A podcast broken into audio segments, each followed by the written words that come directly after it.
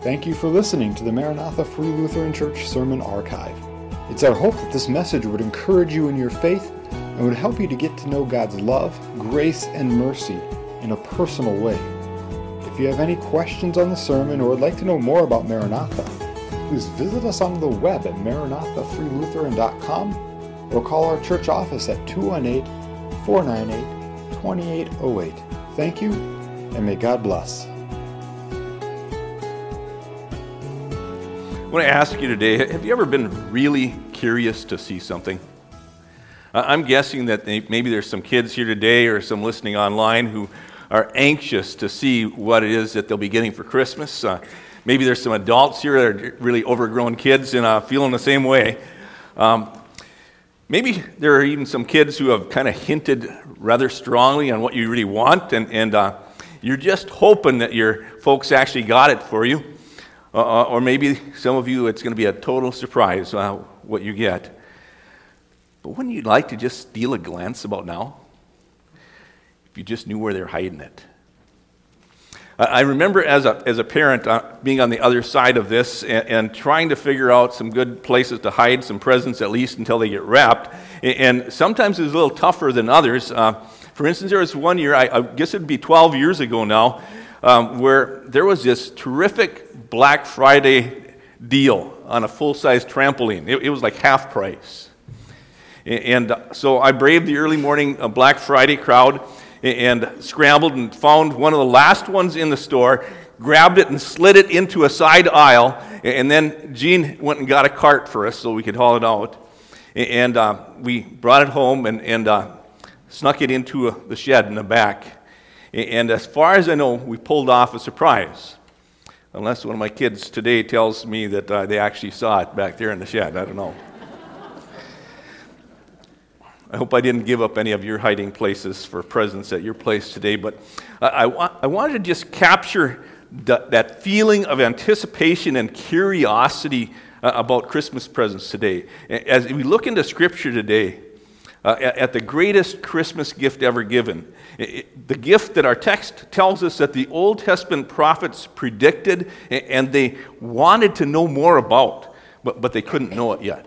And the gift that the angels of heaven even just longed to peer into, but it was not theirs to fully see. I'm talking about God's gift of salvation for mankind. And I think of the, the third verse of that hymn, Go Tell It on the Mountain, and it says it this way down in a lowly manger, the humble Christ was born, and God sent us salvation that blessed Christmas morn. Please look with me at uh, 1 Peter chapter 1 as we read about that salvation. And I invite you to stand in reverence to God's word as we read. 1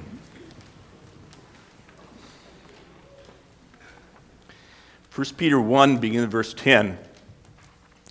As to this salvation, the prophets who prophesied of the grace that would come to you made careful searches and inquiries, seeking to know what person or time the Spirit of Christ within them was in indicating as he predicted the sufferings of Christ and the glories to follow. It was revealed to them that they were not serving themselves, but you in these things which now have been announced to you through those who preach the gospel to you by the Holy Spirit sent from heaven, things into which angels long to look. Therefore, prepare your minds for action, keep sober in spirit, set your hope completely on the grace to be brought to you at the revelation of Jesus Christ. Let's pause and pray. Lord, we thank you for your word today that tells us about this salvation that you offer, the salvation that you revealed through the prophets and the angels that was for us and for all mankind. And Lord, we pray that uh, you'd speak to each of our hearts today, and, and uh, Lord, that each one of us would, would know that salvation and, and understand it more fully. We pray in Jesus' name. Amen. Please be seated.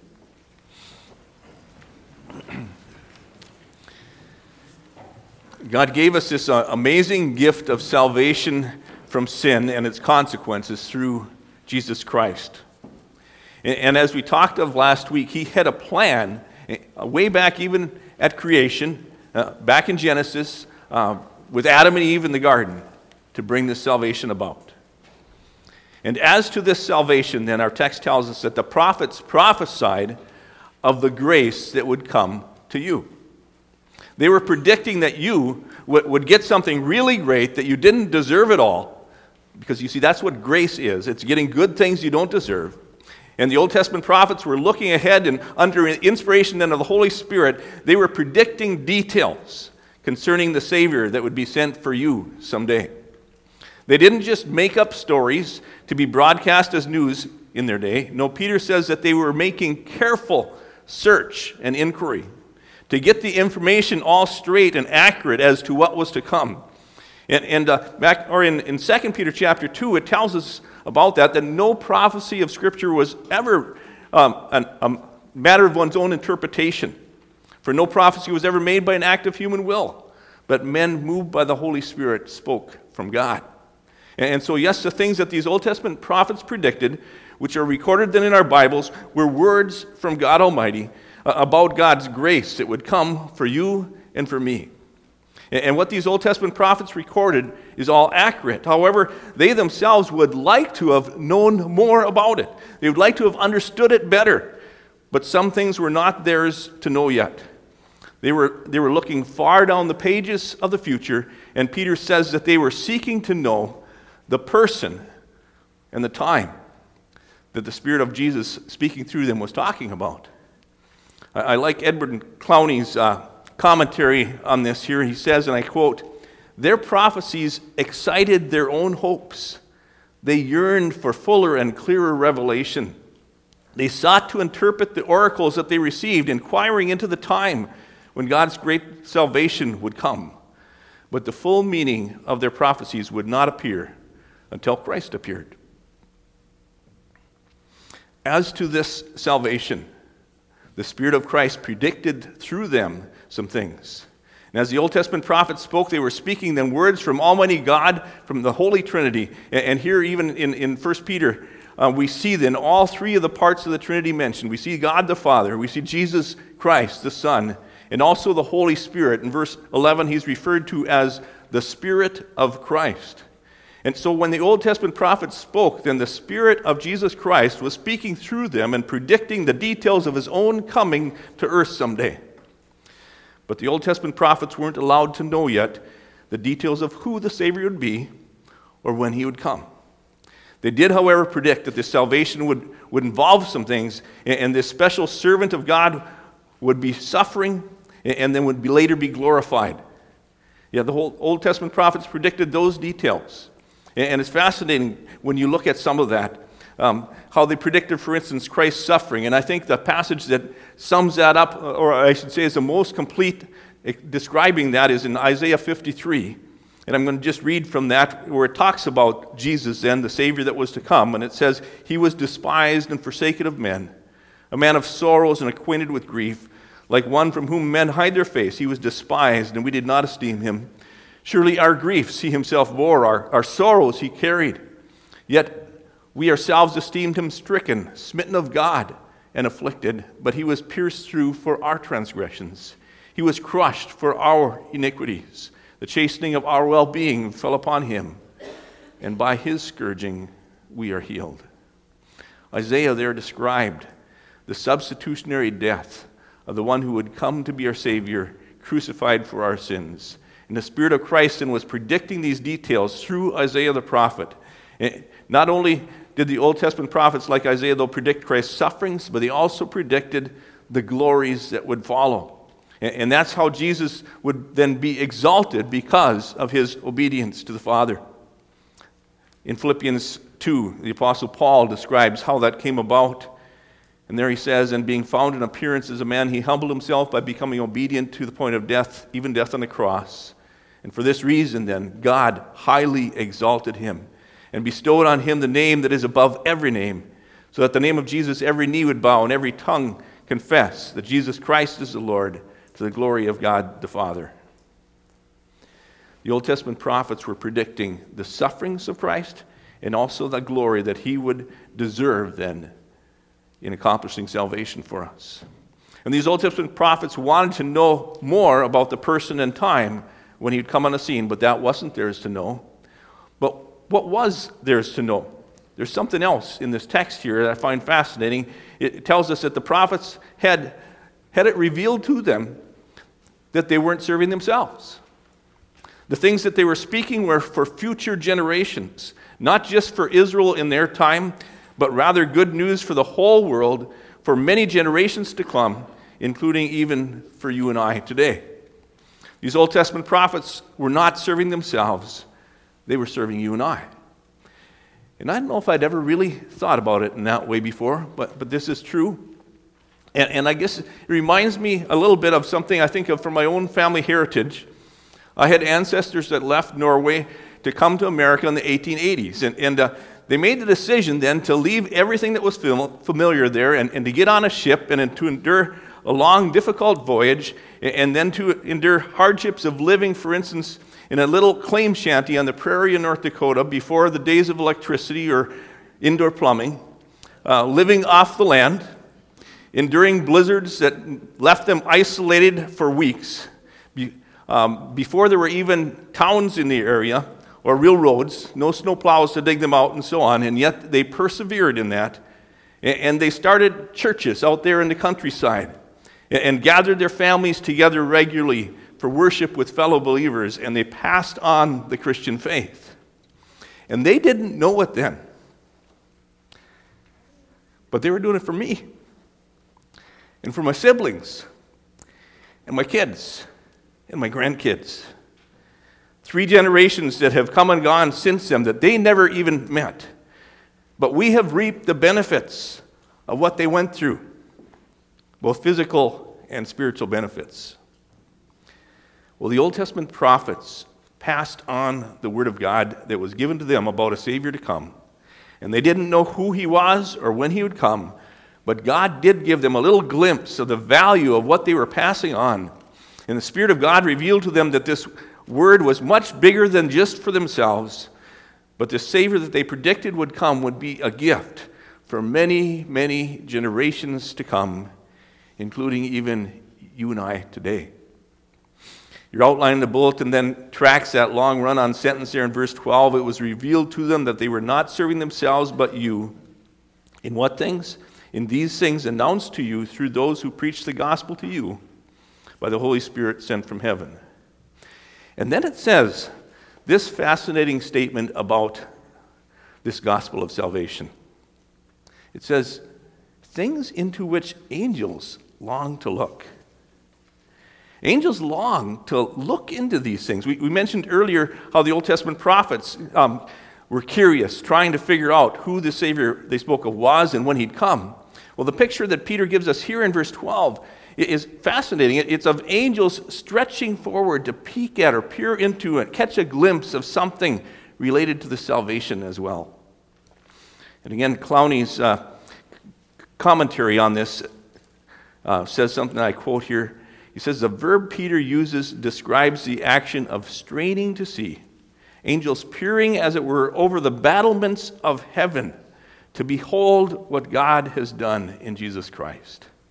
The petty dreams of earth's little tyrants shrivel before the majesty of the kingdom of God, ministered by prophets and apostles, but now realized for those who know Jesus Christ. End quote. So, why? Why would angels be so curious about this salvation? I think perhaps it is this it is such a generous and a joyous plan a free gift for all humans who will receive it. No limits on how many can make use of it, no tough requirements to earn it, nobody automatically excluded, but salvation available for all. The hymn writer captures some of that wonder in the last verse of that hymn at Calvary. It goes like this Oh, the love that drew salvation's plan. Oh, the grace that brought it down to man. Oh, the mighty gulf that God did span at Calvary. Mercy there was great and grace was free. Pardon there was multiplied to me. There my burdened soul found liberty at Calvary. The angels of heaven were called into service to, to help bring this plan of salvation into reality. And, and they too were only able to grasp part of its awesomeness. but they would be assigned to witness to it, and then they gradually would see it unfold. And so think with me just of, of some glimpses we have in the scriptures that give us some of the involvement of God's, uh, of, the, of the angels in God's plan of salvation, and, and also some of the joy that is expressed regarding it. Already has been read from Luke chapter 2. And, and the angel, what did he say to the shepherds? He said, Behold, I bring you good news of what? Of great joy, which shall be for all people. For you is born this day in the city of David a Savior, who is Christ the Lord. And after that, what followed? Well, this angel announcement then was, was followed by a multitude of heavenly hosts praising God and saying, Glory to God in the highest, and on earth peace among men with whom he is pleased. And we see that great joy expressed, for instance, in Matthew chapter 2, when the wise men came to worship the Christ child, and they saw the star directing them to the baby, and it says that they rejoiced with what? Exceedingly great joy. I think of in Luke chapter 15, where Jesus tells a parable of the lost sheep and the lost coin, and then he explains how there is joy where? In the presence of the angels in heaven over one sinner that repents. I love that picture. The angels of heaven do the Lord's bidding. They serve God for the sake of mankind. They, they are part of bringing about God's salvation plan through His Son, and they're part of sharing that message with the world. And we see that even as we look as the salvation plan unfolds and culminates there in Jesus' uh, time on the cross and so on. For instance, in Luke chapter 22, it tells us when Jesus was agonizing in prayer there in the Garden of Gethsemane the night before he was arrested and tried and crucified, that an angel comes from heaven and, and ministers to him and strengthens him. Or we have in Matthew 28, after Jesus died and he was buried, and then three days later he rose from the dead, tells us an angel descended from heaven, came and rolled away the stone, sat on it, and told the women, He's risen, just as he said. All of human history, all of the span of what's recorded in our Bibles points to this salvation that God brought about in Christ. And here in this text, we have then the Old Testament prophets, the Holy Spirit of God, Jesus Christ Himself, and even the angels of heaven, all concerned with our salvation, yours and mine. God's plan of salvation has been accomplished, and it's available for all who will believe in His Son, Jesus Christ, as their Savior. And many of us are already experiencing that salvation in part, even today, in that we can now know forgiveness of our sins and a restored relationship with our Creator here and now. But one day, one day that salvation will be fully revealed to us when Jesus Christ returns to the earth in power and glory. Scripture tells us the tombs will be open, the bodies that have been laid to rest over the centuries will be resurrected, including those of our ancestors and, and the Old Testament prophets. And Christ's return will then usher in a day of judgment for all who rejected him in this life, but also a day of tremendous rejoicing and eternal rewards for all who believe in him. If you look back in, in 1 Peter, just earlier in chapter 1, it, it, it tells us this Blessed be the God and Father of our Lord Jesus Christ, who according to his great mercy has caused us to be born again to a living hope through the resurrection of Jesus Christ from the dead, to obtain what? An inheritance that is imperishable, undefiled, and will not fade away, reserved in heaven for you, who are protected by the power of God through faith for a salvation that is ready to be revealed in the last time. And in this you greatly rejoice, even though now for a little while, if necessary, you've been distressed by various trials. And so now, here, back in, in chapter 2, verse 13, Peter reminds us he reminds us to do, because of this salvation that is offered to us that will be complete when Christ returns, he says, do these three things while you're waiting. Gird your minds for action. That is, deliberately then preparing our minds to face the trials that are going to come in this life, not being surprised by them because they're going to come along. They're even told that, or predicted they'll come. And then he says, and keep sober in spirit. And in being sober is the opposite of being drunk and out of control. So, we Christians are to live our lives of self control with a clear head in the midst of the difficulties around us so we can be a witness to those that are anxious and fearful and who, who yet don't know the Savior. And then, thirdly, fix your hope, he says, completely on the grace that will be brought to you at the revelation of Jesus Christ. That's at his return. You catch that? Not fix your hope partly or a little bit of your hope on Christ's return, but completely on this. Now, why is that? Well, it's because everything else we fix our hope on will disappoint us. When we fix our hope on earthly possessions, they wear out, they get smashed up, they rust, they rot, they decay. When we fix our hopes on our money and our retirement savings someday, the economy tanks and it's worth half what it was last year. When we fix our hopes on the government, it, it forgets its promises and raises our taxes and takes away our freedoms. When we fix our hope on physical health, we, we get old before we know it. Or some part of our body deteriorates and leaves us looking to the medical profession to fix some things with drugs that then have side effects, and on it goes. We fix our hopes in other people, and sooner or later, they're going to let us down. Disappointments abound in this life. But one day, for the believer in Jesus Christ, our troubles will be over. We'll be at home with the Lord and never disappointed again. Now we know in part, but one day we will know it in full. Some of our loved ones are already experiencing being in the presence of the Lord, in spirit at least. But one day, we all who believe in Jesus Christ will know this salvation in full. It's be, being prepared for us even now. And if you're a believer in Jesus Christ, then you have your reservations made already. You know, I'm anticipating a, trip sometime this winter down south for a few days. I have plans made, um, but there are some things that can come along and change that. I know that. But it is not so with the full salvation that we have in Christ. We, we're already tasting it in part, and the rest is yet to come. And we fix our eternal hope then completely on the grace that will be brought to us when Christ returns. Let's pray. Thank you, Lord God, for this reminder today of the awesomeness of, of this salvation plan that the prophets revealed in part and longed to know more about. But in your time, in your place, you brought it about. When Jesus Christ came to this earth, the incarnation came to be our Savior. And we thank you for that, Lord. And we thank you for the angels that uh, you employed to bring that message and, and to help bring that salvation plan about.